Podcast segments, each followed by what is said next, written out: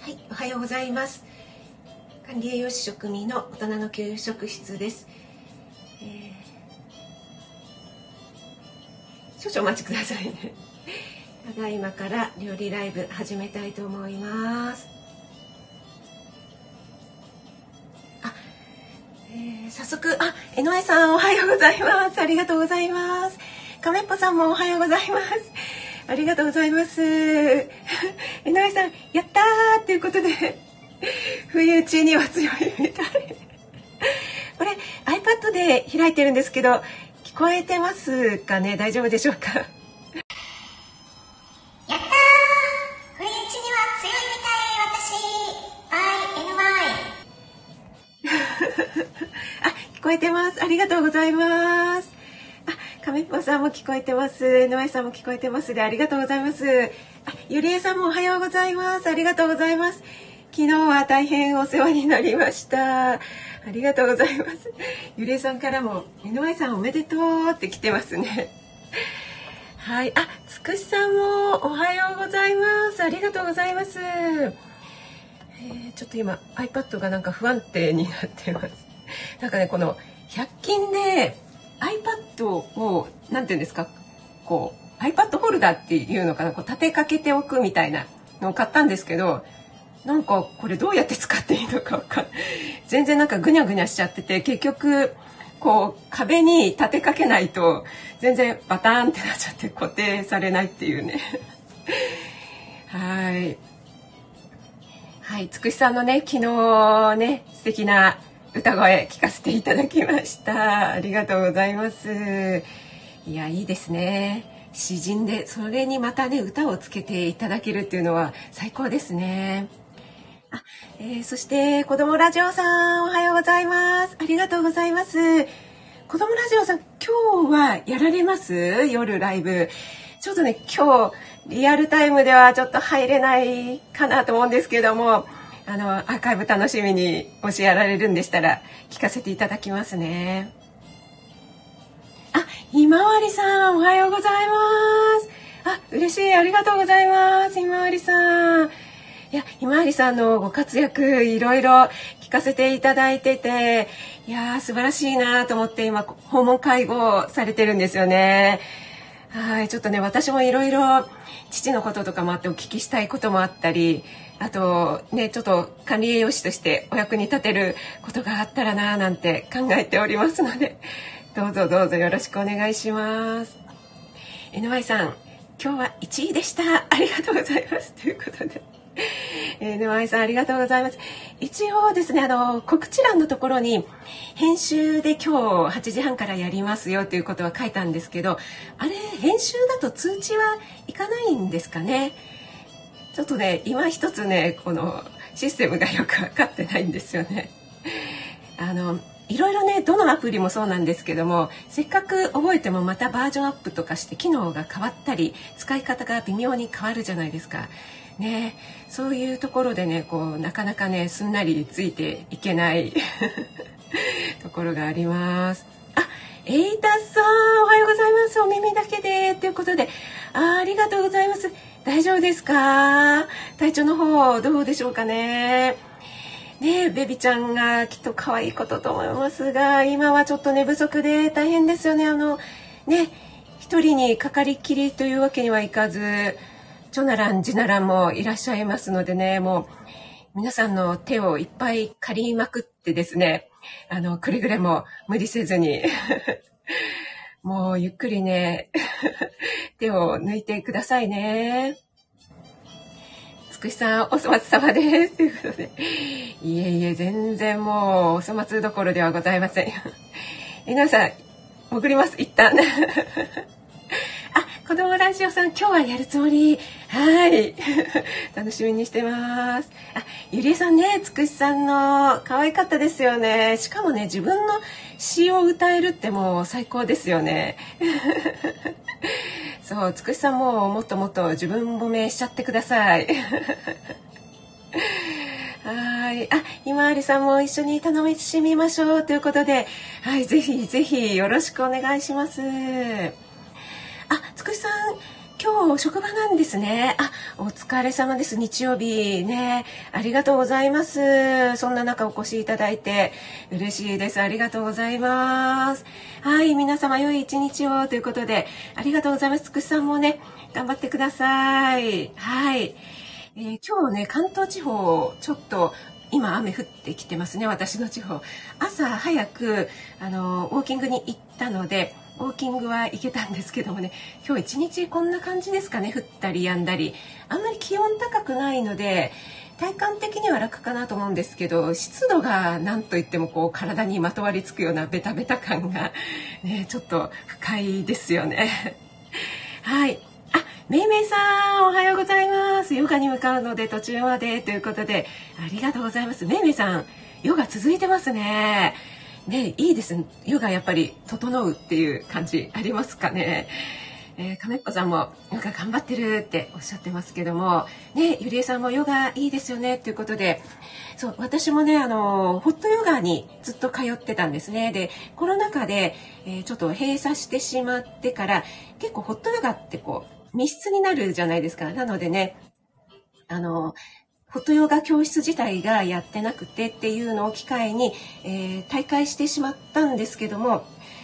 だいぶヨガの方はやってたので、今はタクトレっていう感じで家で自分でヨガマットを引いてね、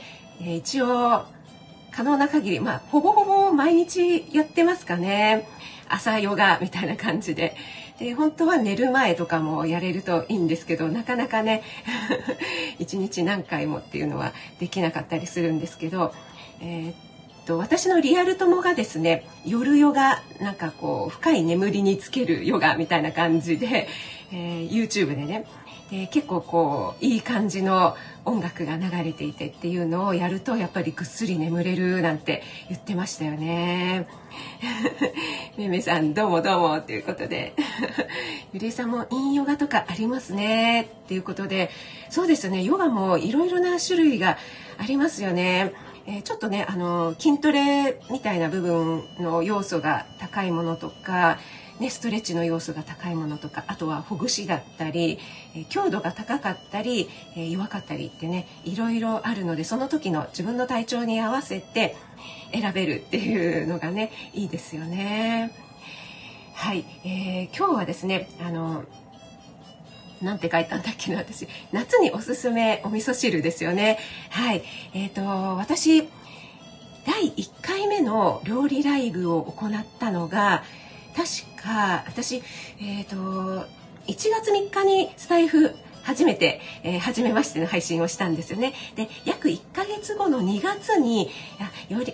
それ前からライブやりたいなと思ってたんですけども、なかなかやっぱりね、こう勇気が出なくて、皆さんのライブにちょっとお邪魔して、どんな感じなのかなってこう様子を伺ったりして、で、1ヶ月後ぐらいですかね、2月に初めて料理ライブをねやった時に、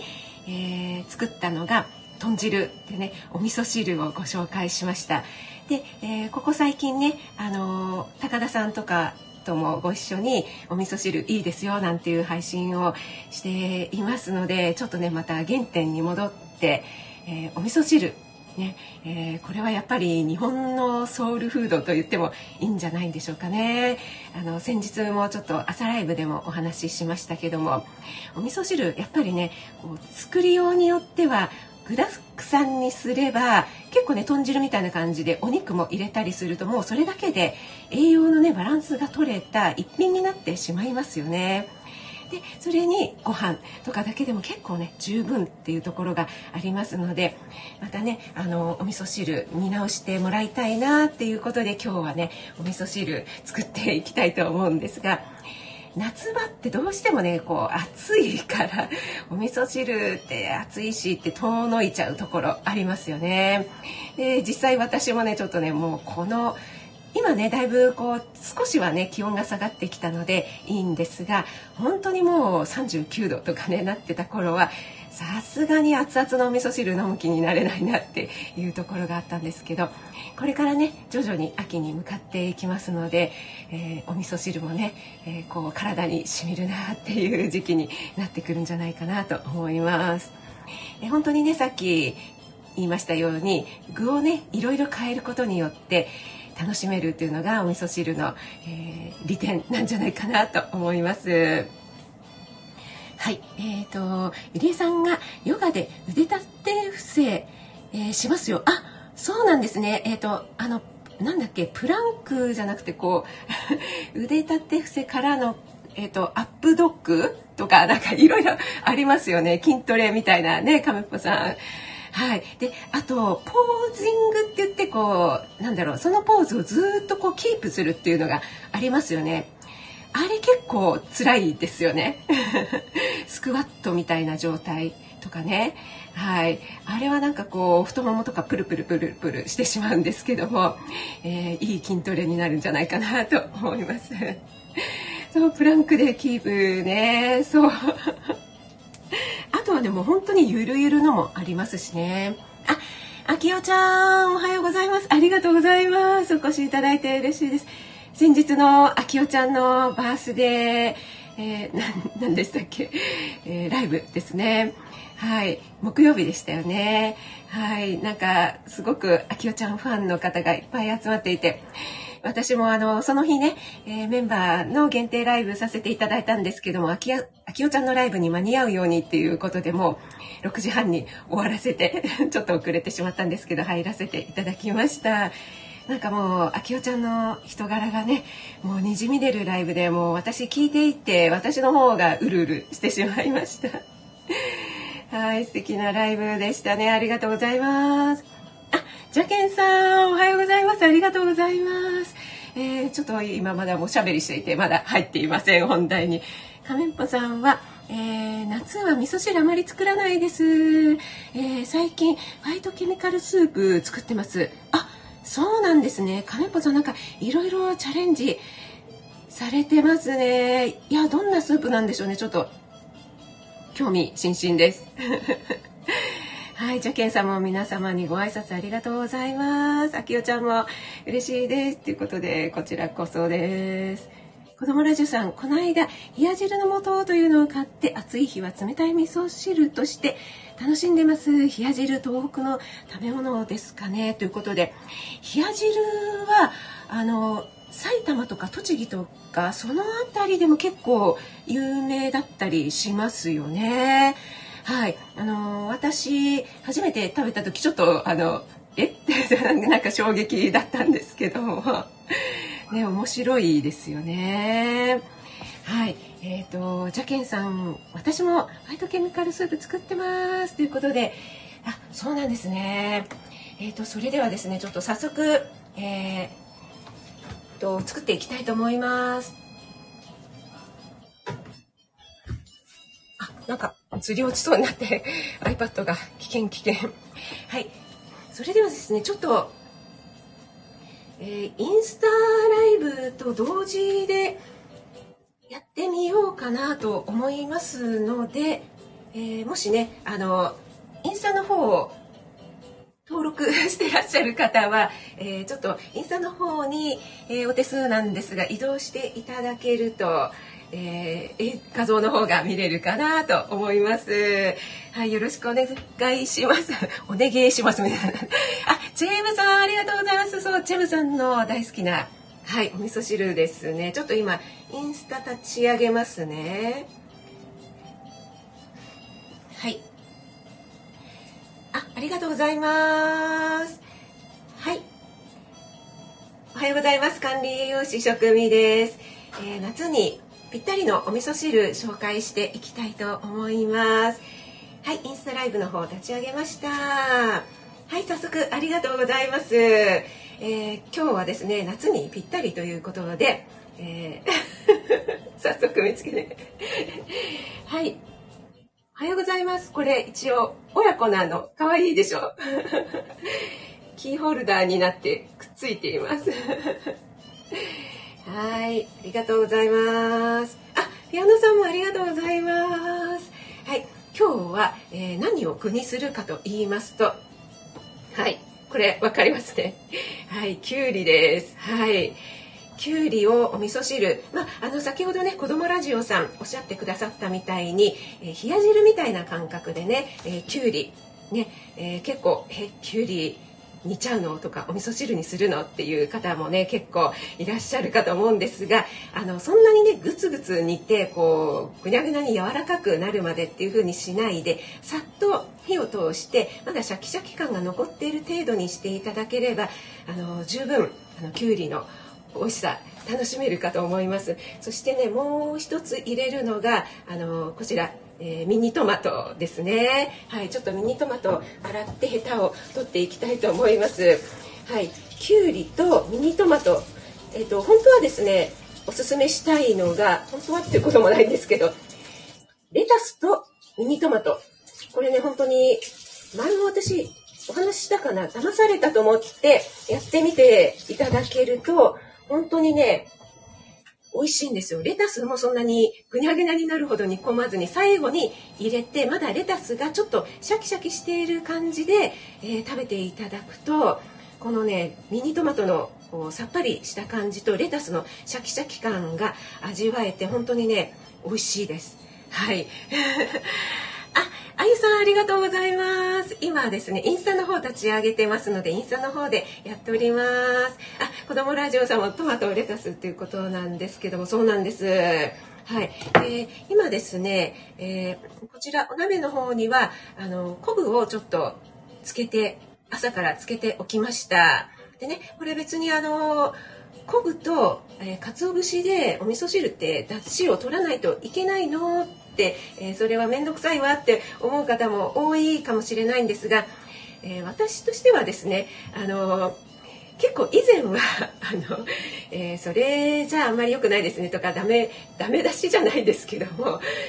そういうね考えもあったんですけども、やっぱり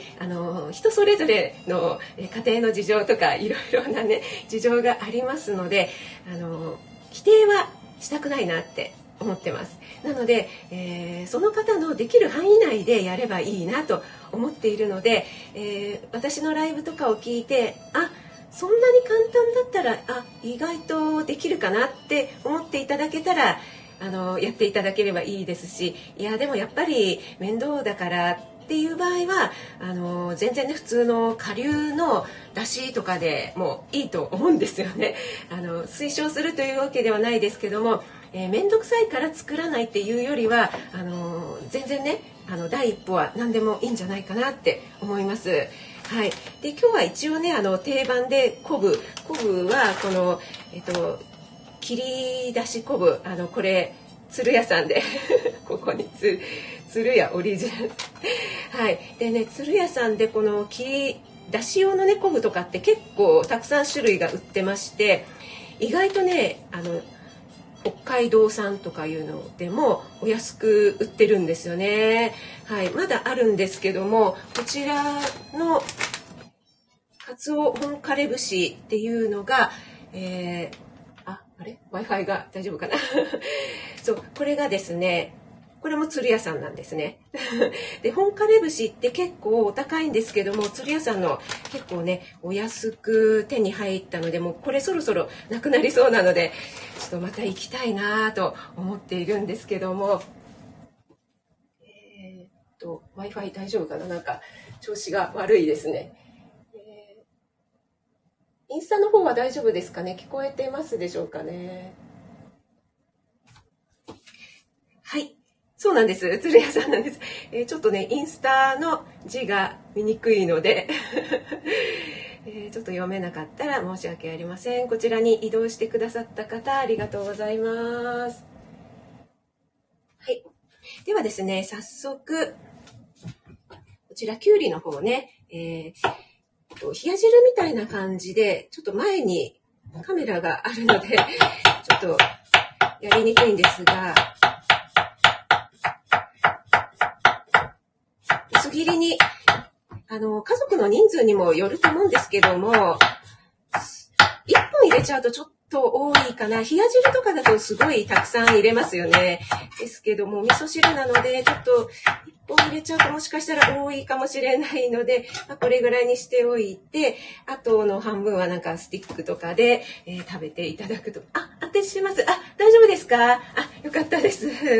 はい。でね、もう、簡単なんですよね。もうこれだけで、あとはね、このミニトマトももうそのまんま、皮付きのままね入れてしまいます。はい。で、このきゅうりの方もね、少しほんの少しだけ加熱して、それでもうできてしまいます。で、今日はですね、すみません、ガサガサしてますが、ちょっとね味を出すために油揚げを入れようかなと思います。で、私よく常備しているのがこの、これパルシステムですね。カット薄揚げといってもこうカットになっているものなので、パラパラって入れてすごく便利ですよね。で、これ以外でしたら油揚げを買ってきたら1枚とか 2枚3枚ぐらい入ってるのとかありますよね。で、買ってきたらちょっとお湯をかけて油抜きをしてから、もうこのようにカットをしてジップロックとかに入れてもう冷凍してしまいますね。そうするともうお味噌汁だけではなくていろんな料理に使えるので、とってもね便利ですよね。やっぱり油揚げ入れる入れないで結構変わってきますので、はい、まあこれ別に入れなくてもどちらでも大丈夫です。はい、具の投入タイミングが気になりますか、子どもラジオさん。はい、じゃあこれはですね、冷凍だからちょっとなんかね、取っておいた方がいいですね。ちょっとこの辺に置いておきましょうかね。はい。そうですね、油揚げで入れるとやっぱりきゅうりはあんまりなんていうんですか、野菜のお出汁が出ないですね。また出汁が出るほど煮込まないのでね、キャベツとか大根とかなんか野菜によってはねすごく出汁が出るものとそうでないものとありますので、ただね夏とかだと結構ねきゅうり家庭菜園とかでたくさん栽培していらっしゃる方とかは、ちょっとねきゅうり毎日毎日取れてもうきゅうりの使い道が困るよっていうような方はね、先ほどの子どもラジオさんおっしゃっていただいたような冷や汁とかこういった汁物に入れていただくというのもいいんじゃないかなと思います。はい、で、今日私が使うお味噌汁が、こちらですね、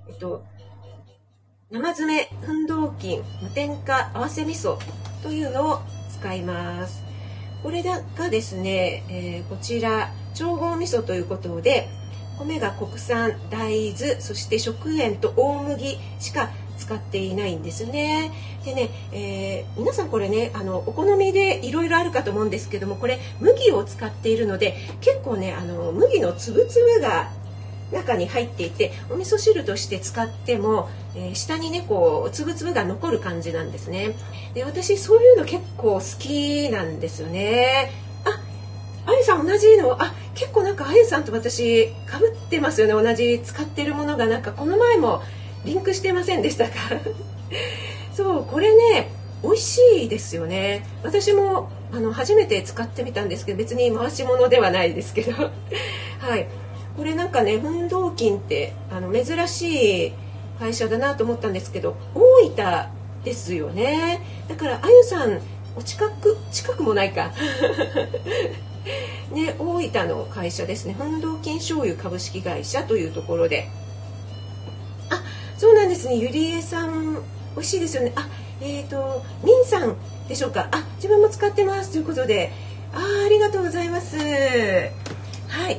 それではですね、ちょっとお話ししている間に、こちらの、昆布の方がね少しふつふつとしてきましたので、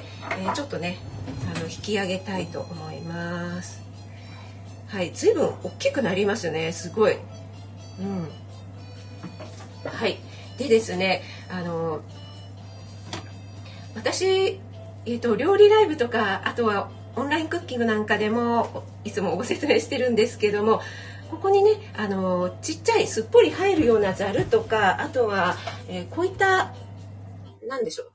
これこし器っていうんですかね、こういったものを使っちゃって、それで鰹節を入れちゃってます。こういう小さいざるをスポッて入れてしまってもいいですし、なかなかねそのサイズが難しいと思うんですけども、こちらでもね、これだとちょっとあんまり鰹節が泳がないから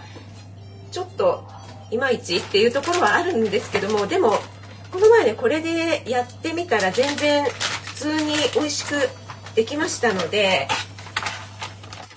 ここに大体ね皆さんご家族が食べる量って大体お水の量分かると思うんですよね。なので私はねいつもこの鍋だったらこれぐらいっていう水の量が分かるので、それに対して大体あまりね測るということをしないので、自分で一つかみ程度を入れています。でこんな感じでね、ここに、入れて少しねふつふつとするぐらい2分ぐらい置いておけば、もうお出汁が取れてしまいますので、もうこれでね十分なんじゃないかなと思います。で多少鰹節とかがお味噌汁のこのねざるの目からこぼれて下に落ちますけども、全然食べられるものなので、まあ、家庭で食べる分には料亭とかではありませんので、その辺はね、私は気にしなくていいんじゃないかなと思います。でまたそれも先ほどお話ししたようにしっかりね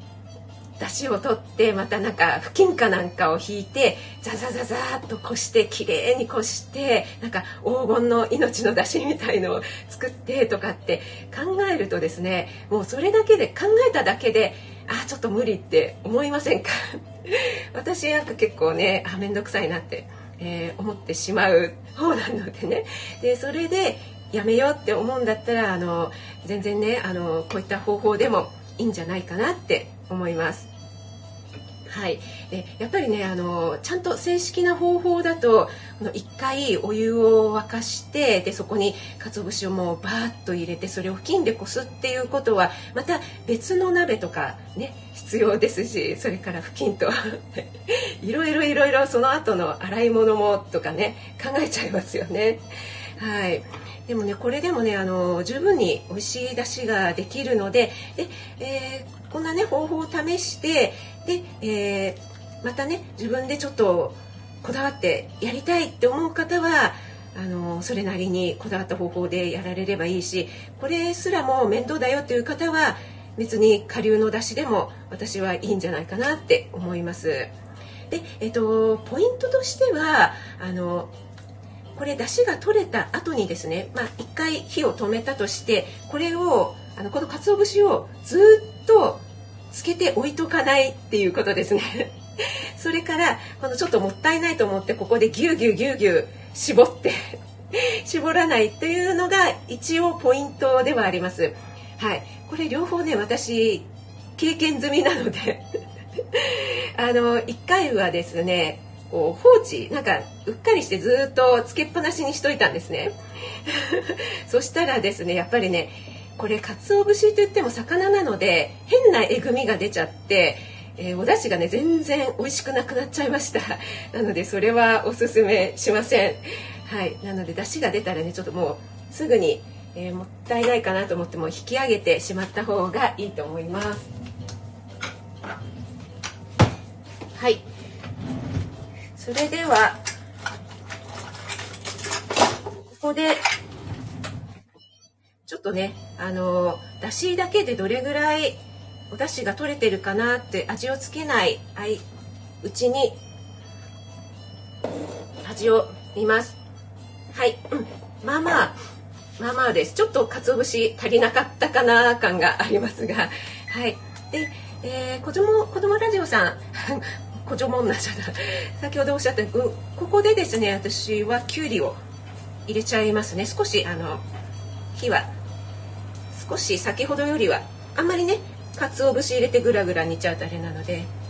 少し強めにしてきゅうり、はいで、ちら油揚げも入れて、この洗っといたミニトマトも入れてしまいます。はい。でこれでもう本当にひと煮立ちしたら、はい。また火を弱めてお味噌を入れたら完成です。あ、そうなんですよね。お味噌を入れる前に私は具を入れます。なぜかというと逆でもいいとは思うんですが、お味噌をね入れてからあんまり火を入れたくないっていうのがありますね。あまりね煮詰めたくないっていうのがあるので、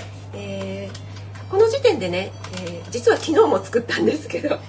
この時点で入れたとしてもきゅうりのシャキシャキ感は全然残ってます。はい、で変に青臭くないですし、味噌ともよく合って非常にね美味しく食べられます。はい、あ、そうなんです。きゅうりと、はい、夏野菜でいいですよね。はい、そうなんです。で、このお味噌、皆さんなんかねおすすめのこれ使ってますみたいなお味噌ありますかね。でもうねふつふつしてきましたよね。でもしねあんまりね先ほどちょっと昆布で出汁を取った時にアクが少し出ましたよね。多分この野菜だとそこまでアク出ないと思うので、まあ、ちょっと気になるようでしたら少しすくっていただいて、まあ、このアクも、まあ、言ってしまえばうまみの一つなので、あんまりねすくいすぎないっていうのもはい、すくいすぎない方がいいかなと思います。でこんな感じでトマトもですね、皮が破けてちょっとね柔らかくなってくるんですよね。はい、赤いお玉だから見にくいかなこんな感じですね。はい、そしたらちょっともう火を弱めてですね、で私はこの材料だと普通のこのカレー用のスプーンで、これどうかな、多いかな、だいたい1杯入れてます。でいつもね1杯だと1回味見して薄いのでもうちょっと加えるっていうパターンが多いので、今日はちょっと多めに入れてしまいましたけどもはい、私は割と薄味、私と息子は薄味が好きで、夫は濃い味が好きそしてこれ味噌を入れたのって言われるっていうねでもお出汁が効いてればね、でお味噌汁って結構全部飲むじゃないですか。だからね塩分もねあんまり取りすぎっていうのは気になるところですよね。はい、それではですね、ここでもう今火を弱めました。でもうねひと煮立ちしたらもう完成です。で結構綺麗でしょう。なんかねお味噌汁に赤と緑が浮かんでるっていうのもいいんじゃないかなと思います。あ、エレーヌさんありがとうございます。ありがとうございます。スタイフの方に来て、ちょっとねお味見してみますね。うん、美味しい。もうねちょっといつもより私の感覚だとちょっと濃い気がしますやっぱりちょっと多分ね少し落ち着けば大丈夫かなと思うんですけど、少し冷まして塩分濃度を測ってみましょうかね。皆さんそんなそこまで全然やられなくていいんですよ。私一応管理栄養士で塩分濃度とか塩分濃度計とかをね一応マニアックで持ってるので、たまにね大体もう自分で、この味だとこれぐらいかなっていうのが大体わかるんですよね。で私より息子の方がやっぱり舌が鋭いですね。すごいね当てるんですよね。これだと塩分 0.67 ぐらいかなとかって言って、私がそうかなとか言うと大体当たってたりしてでこれね、塩分濃度は汁物の場合は熱々だと正確に測れないっていうところがありますので、これが私が持っている結構前に買った塩分濃度計ですね。はい、ここにこの液晶のところに何パーセントとかって出るんですけども味噌入れたのって分かります。これ味噌入れたってね言われますよね。あ、エレンヌさん、おたま、ありがとうございます。あきおちゃんもありがとうございます。それではですね、ちょっと今いる皆さん、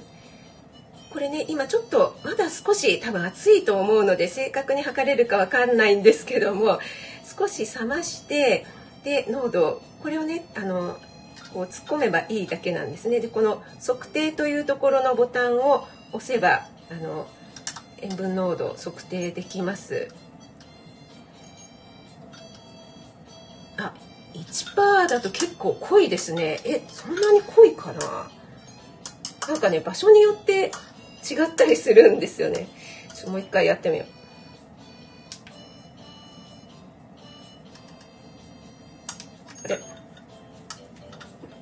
これで測定、今度 1.1 になった。いや、じゃあこれじゃちょっと濃いですね。だいたい、汁物だと 0.6 だとちょっとね薄い。確かにうちの夫とかゆりえさんとかみたいに味噌入れたのって言われかねないのでお出汁が効いてればね、かなり効いてれば料亭のとかだとどうかなって感じですけど、だいたい 0.7 から 0.8 ぐらいが目標ですかね。それぐらいだとちょうど、体のね体液と同じぐらいの濃度なので、濃くもなく薄くもなくっていう感じです。なのでちょっと私今日入れすぎちゃいましたねちょっとはいさっきね味見したらちょっと濃いなと思ったので、やっぱり、私の舌も、そこそこはい、分かってるなっていう感じですね